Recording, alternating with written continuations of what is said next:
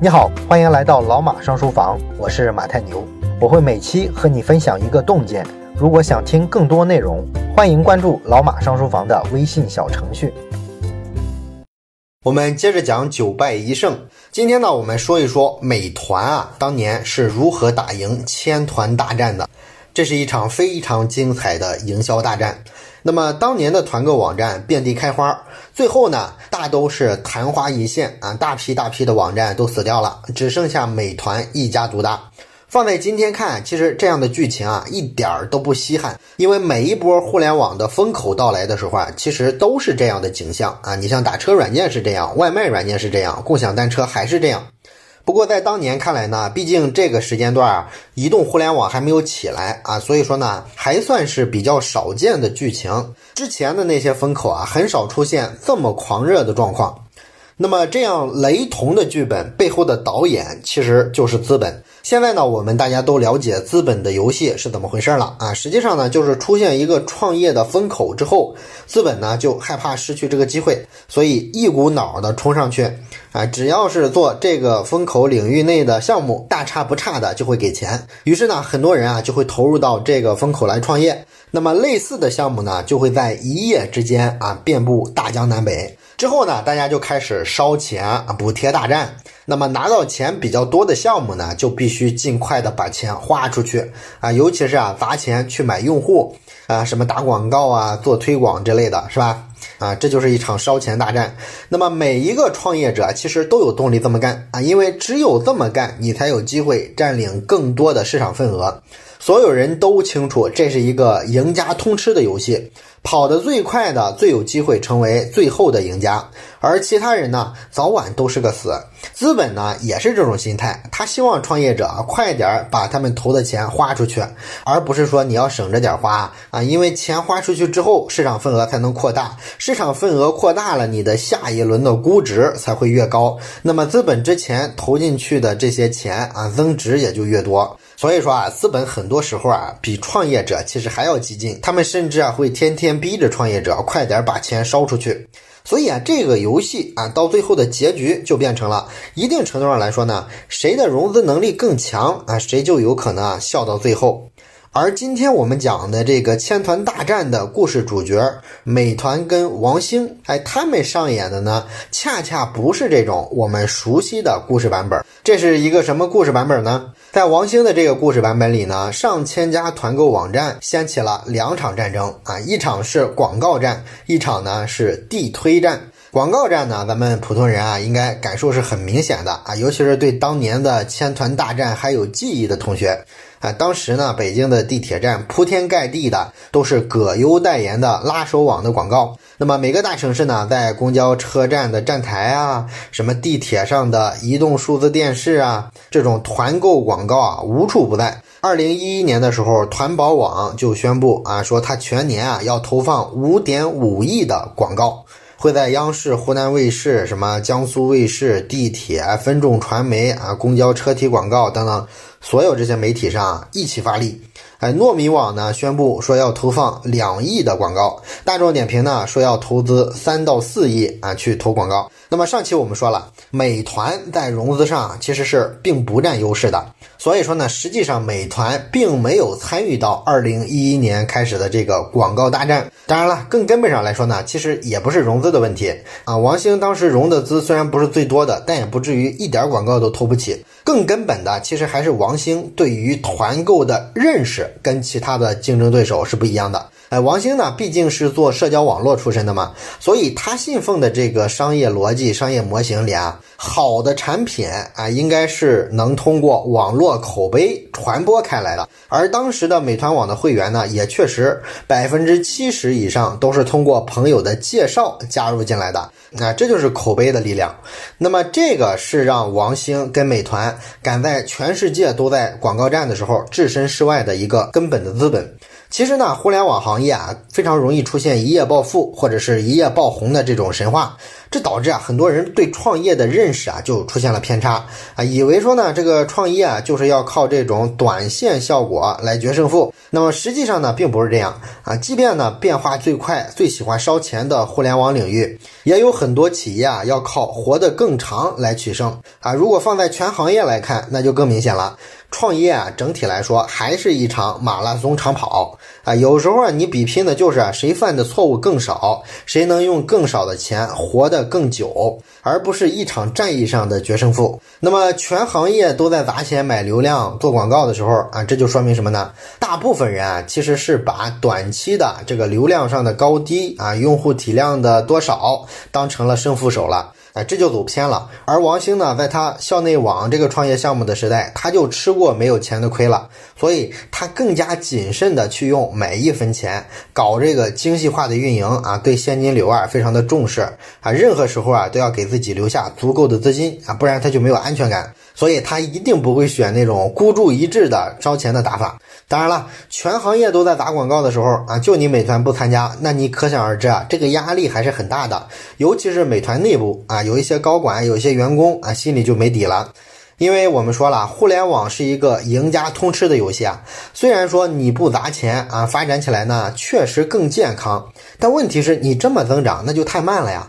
一旦说别人靠砸钱啊砸出了一个市场份额，那么这个赢家通吃的效应就出来了，会有更多的资本来投它，来支持它，也会有更多的资源被它整合过来。那么美团这样就落后太多了，处处被动啊。你想说再打一个漂亮的翻身仗，这就很难了。所以说呢，内部的很多人基于这种认识，就觉得美团是不是也应该投点广告？啊？王兴呢不是一个很死板的人，虽然说他坚信啊应该靠网络的力量、口碑的力量去健康的增长。但是呢，他也没有明确反对啊做广告的这个想法。他不是不舍得花钱打广告，而是什么呢？他不喜欢浪费钱。他希望呢，咱们能评估一下这个广告的效果啊。你要是打出广告去啊，真能吸引大量的精准流量的用户进来，那肯定是个好事儿。为什么不投呢？但是广告效果怎么样呢？王兴他们呢去请教了阿里巴巴的前总裁关明生，因为阿里巴巴发展的早嘛，这些推广手段啊都用过，他们经验非常丰富。那么关明生呢就告诉他，如果你打的这个广告是品牌广告，也就是说你是给这个商家看的啊，那肯定就是无效的。阿里巴巴的经验是，如果你想把商家拉到你的平台上来啊，让他天天做活动、做团购，那么你打再多的广告啊，其实都不如有一支有执行力的线下团队有效。也就是说呢，你想真快速增长，那就应该干嘛？去搞地推。啊，让业务员去扫街，一家店一家店的去拜访，去宣传美团的这个政策。想靠媒体广告啊这种高举高打的打法，基本呢就是在浪费钱。而另一端呢，这个团购网站毕竟除了商家，还需要联系到用户、消费者。在消费者这一端打广告有没有效果呢？这个事儿其实也很好评估，你就拿点钱出来投点广告呗，啊，跑跑数据，你不就知道效果了吗？啊，结果呢，美团投了一点，发现，哎呀，这个效果非常的不理想啊，平均每拉到一个线线上新用户的广告成本，比线下做广告的成本还要高很多。所以说啊，王兴啊跟这个合伙人们就很释然了啊，觉得哎之前的坚持是对的啊，确实靠广告啊是个效率非常低的增长方式，还不如啊去找一些其他的渠道做合作呢啊。其实呢，全行业都在疯狂打广告啊，对美团也是有好处的。最大的好处就是教育了市场，让团购这个概念呢迅速得到了普及。所以呢，就相当于啊，别人也花钱帮美团做了一部分教育市场的工作。于是呢，在这个千团大战里面，其他的网站啊都在忙着打广告战，而美团网呢就在闷头开发那些好用的、效率更高的商家后台系统。这样呢，商家上来做活动的时候啊，发现哎，美团网使用起来来确实比其他的网站更流畅、更舒服啊，到账时间更快。另外呢，美团还在招各种技术人才啊，建设团队啊，打磨产品啊，做的都是这种基本功的活儿，而不是去追求捷径啊。这是广告战的部分。那么还有一场千团大战里的战役是地推战啊。美团网啊，跟王兴之前做的校内网是完全不一样的。那么之前做的社交网站呢，是一种纯线上的轻资产的公司啊，这是典型的互联网企业。但是团购这个企业它就不一样啊，一端呢你要联系消费者，另一端呢还要联系商家，尤其是商家，你必须啊做一些地推，必须有销售团队上门才能找到更多的商家。所以说你要做地推就需要很大的团队，而且全国城市这么多，每个城市都要去设点，都要组团队，这样你整个推广队伍啊就非常庞大，整个公司的商业模式啊就做重了。那么显然呢，这种打法，王兴他们团队啊之前是没有经验的，所以这也导致美团网创立的非常早，但是呢，在创立之后的一年多的时间里啊，都没有做到行业最领先的位置，他一直在为进入团购行业的第三名而苦苦苦挣扎。那么总体上来说呢，从二零一零年到二零一三年，团购这个行业的发展节奏啊，大概是分成三个阶段。第一个阶段呢是资本力量主导啊，资本呢让你迅速的做大，在全国各地啊设分站，低价做营销，打广告，然后占领领先的位置。第二个阶段呢是商家主导的阶段，这个阶段呢啊，你要是有钱，你的推广团队的素质很高，就能跟大部分的一线的商家合作，拿到好单子，卖出钱，然后做大做强。第三个阶段才是比拼互联网创新的阶段。这个阶段呢，因为啊什么打法都已经同质化了。啊，优质的商家呢也不多。啊，大部分的商家啊在好几家平台啊都做团购，所以对每家团购网站来说啊，你有的好客户，你有的店面我也都有，所以发展了哪些商家已经不能决定能不能争取到消费者了。这时候呢，就要看你的团购的用户体验是不是好。比如你的后台验证是不是很流畅，退款是不是更方便？还要是做到这些呢，用户才更愿意啊来你这儿。商家看到用户都在这儿呢，也自然会把资源倾斜到你家的网站上。大概是这三个阶段。而我们说千团大战发生的二零一零年、二零一一年，这个时候啊，团购网站还处于第一阶段，大家都在比拼资本的力量。比拼的都是啊，谁能迅速的在全国各个城市啊迅速的设立站点。那么美团当时的主要竞争对手之一是拉手网，这个创始人吴波呢，之前啊就有过类似的创业经历，他呢也有在全国各大城市啊设立分部的这种管理经验，所以说呢，拉手网增长非常迅速。而美团网的团队呢，当时只有十几个人，早期团队扩张也非常慢。二零一零年三月份上线之后呢，第一个月里啊，每天只做一单啊，一个月下来就做了三十单。那么按照王兴对产品的要求呢，一定要确保啊质量好，所以呢对这个单子筛选的非常严格，平均谈三四个单子来，最后只有一个能通过在美团网上开团购。那么到了四月份呢，美团网内部啊就开始讨论扩张策略了，出现了两种声音，一种说我们要直营啊，各个城市啊由我们自己的人亲自去设站点，还有一种策略呢就是代理去跟第三方合作。那么当时呢，美团先是在上海设立了直营站点做试点，但是他们很快发现呢，要是都直营的话，那速度确实太慢了，一年也就开六个城市的站点，所以必须大力发展代理。所以在什么西安啊、武汉啊、广州啊、无锡、苏州、杭州等等城市，各自开了很多的站点。后来呢，各大团购网站又开始收购地方的一些小网站，美团网呢也参与了一些，比如说他们把哈尔滨、太原、唐山。东莞，哎，这些城市的本地团购网站收编了，变成了自己的分站。当然了，跟竞争对手比的话，美团网在跑马圈地上的这个决心啊是不够的，执行力当然也不够。拉手网呢，当时拿到了五千万美元的融资，那么拿到钱的这个拉手网呢，立刻变成了烧钱机器，扩张非常快。而且呢，他们放出风声说要在短时间内覆盖两百个城市，然后呢，还在地铁、公交、楼宇上打各种广告啊，铺天盖地的。所以到二零一零年的十月份，实际上呢，拉手网的流量就远远超过了美团网。美团网呢，这时候就开始反思自己的节奏啊，是不是太慢了？是不是要加快覆盖的速度啊？所以呢，他们经过研究啊，也圈出了一百个城市，说二零一一年的第一季度，哎，务必要覆盖过去。那么这种激烈的竞争的背后呢，是团购网站的毛利率啊不断的下跌啊，因为都补贴给用户了嘛。那西安是美团网的第一个正式的代理商，在二零一零年的九月之前呢，其实经营状况是不错的啊，毛利率啊大概有个百分之十五到百分之二十。然后随着什么拉手网、糯米网这些竞争对手啊纷纷在这些城市开战。美团网西安站的毛利率呢，就跌到了百分之五，那算净利的话，可能就是亏损的了，对吧？所以说啊，这就造成各个代理商压力非常大，而且这时候呢，美团网就开始反思一个问题，就是我们跑得这么快，是不是会造成很多问题？因为为了迅速完成这一百个城市的扩张的计划，你招的这个代理商啊，基本上来说，这个素质啊就良莠不齐了。长久看呢，这可能是一个隐患。所以呢，美团网就做了一件跟当时其他网站都不一样的事儿，就是它一边往外扩张，一边呢把这个代理商啊逐渐都转成直营。到二零一零年的十一月，有三十一个代理商转变成了美团网的直营分站。直营之后呢，可以用公司的政策直接去约束他们的一些行为，能够保证用户的体验。那么到了二零一一年的五月份呢，美团网的分站数量也做到了一百个。那么这个扩张速度呢，就对人力资源造成了很大的压力，因为没有好用的人手嘛。所以说，美团就在智联招聘上花了好几十万去投放各种招聘广告，各个城市啊疯狂的面试。当时的面试流程呢是先让当地的负责人在当地面试，面试完了之后呢，这个人还必须来北京一趟，通过北京总部的面试之后啊，才能回到各自的城市啊开展业务。虽然挺麻烦，但是这个面试的时间呢，其实也不是很长，因为缺口太大啊，不可能在每个人身上花太多的时间。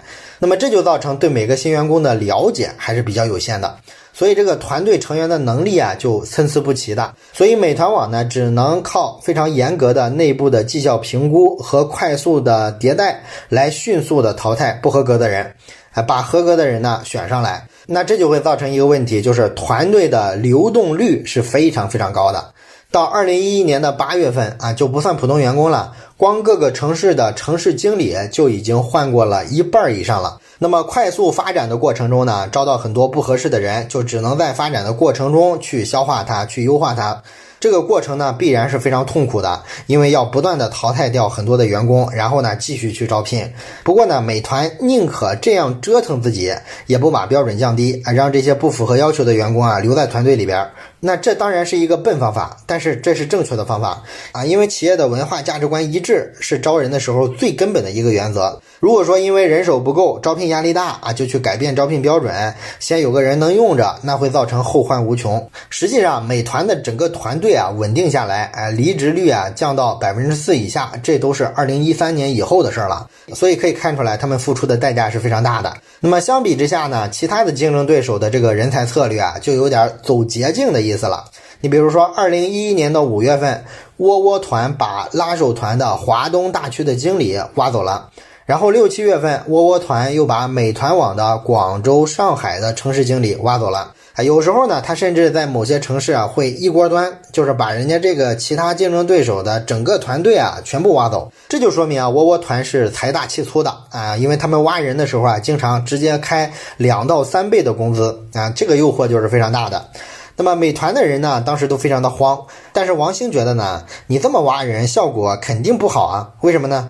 因为它很容易导致啊公司内部的公平失衡的问题啊。你说新来的员工工资这么高，你公司里的老员工心里肯定不满，对吧？所以这样的团队就特别容易拉帮结派、搞内斗啊，各种办公室政治，是吧？所以呢，王兴的对策是啊，你要挖我的人是吧？好，我就想办法拖，想办法挽留。哎，只要我能拖过一两个月，那些先被你挖走的人去了你家公司啊，感受到实际的情况，然后这些销售人员之间肯定会私下交流嘛，对吧？然后我这边这些想走但是还没走的员工啊，就逐渐了解了哦，窝窝团是这么个团队氛围，所以很多人可能会觉得啊，还是留在美团吧。所以我只要扛过一两个月啊，我这个团队啊就能稳住。后来发现呢，果然是这样，窝窝团也为自己的这个团队乱七八糟的付出了很多代价。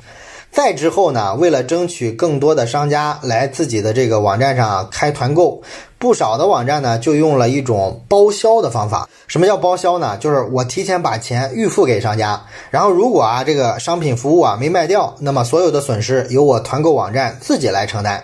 这就相当于什么？相当于把应该商家承担的风险完全揽到自己头上了。哇，这是一种很危险的做法。但是呢，在竞争非常激烈的时候啊，好多的团购网站就开始用这种有点自杀式的方法搞营销了。再后来呢，还有很多网站开始给商家回扣，等等等等吧，乱七八糟的玩法就都出现了。那么美团网呢，坚持没有跟进这些做法，他们还是希望靠自家的产品更好、服务更周到来拉到客户。当然了，一线的销售推广人员会经常抱怨这件事儿，是吧？因为对于销售人员来说，希望手里有牌啊。啊！你说人家其他家有这么多让利，这么多优惠，还铺天盖地的各种都是他们的广告，你美团网啥玩意儿都没有啊！这个让我们怎么去跟商户去谈合作呢？但是呢，因为什么都没有啊，这个呢反而倒逼美团必须在产品服务上比别人强非常多，你才能弥补这种营销推广资源上的差距。不过呢，很快啊，竞争对手就开始造谣了，说你美团怎么什么都不花钱，是不是没有钱了呀？是不是公司快倒了呀？这些谣言呢，就干扰到了美团员工的士气。那王兴他们呢，后来干脆啊，开了一次新闻发布会，在这个发布会上呢，把美团的公司的公户啊公开出来给全社会。看啊，大家一看，嚯，这个公户上躺着六千两百万美元的现金，哎，这个动作就打消了所有人的质疑。之后呢，仅仅过了一个多月，哎，王兴的判断就被证明是正确的。资本吹起来的泡沫是一定会破裂的啊！一个月之后呢，资本啊觉得风险太大了啊，开始集体不再投团购网站了。整个团购网站突然之间就进入到了寒冬啊！前期那些扩张太猛、花钱大手大脚的公司，像什么拉手网、窝窝网，裁员裁了一多半儿。你要这么裁员，那肯定是人心惶惶啊，没有人有心工作了，是吧？另外呢，像什么二十四券之类的一些团购网站啊，没钱了嘛，就开始拖欠商家的欠款，拖欠员工的工资。所以可以说呢，一夜之间，哎，那些响当当的团购网站突然就陷入了垂死挣扎。这个时候呢，美团就开始发力了，趁着其他人战略收缩，迅速的扩张，一进一退，美团网呢就打了一个漂亮的翻身仗，赢得了这场千团大战的最终胜利。这就是当年那个惊心动魄的千团大战背后的一个商业逻辑。而让王兴赢得这场战争的关键，就是你得走正路啊，得知道啊，这个商业竞争最终靠什么。好了，这就是咱们本期讲的千团大战的故事。那么，关于王兴后来啊在这个 O2O 战略上是如何布局、如何思考的，这些内容呢，我们下期接着聊。最后说一件事儿，咱们节目啊，最近拉了一个微信群，如果你有什么话题想直接跟我或者是跟其他的听友朋友啊交流讨论的话，可以加一下这个群。加群的方法呢，就是先找到老马上书房的微信公众号，然后在底部菜单栏上有加群两个字，点击之后啊，就会弹出二维码，扫码就可以进群了。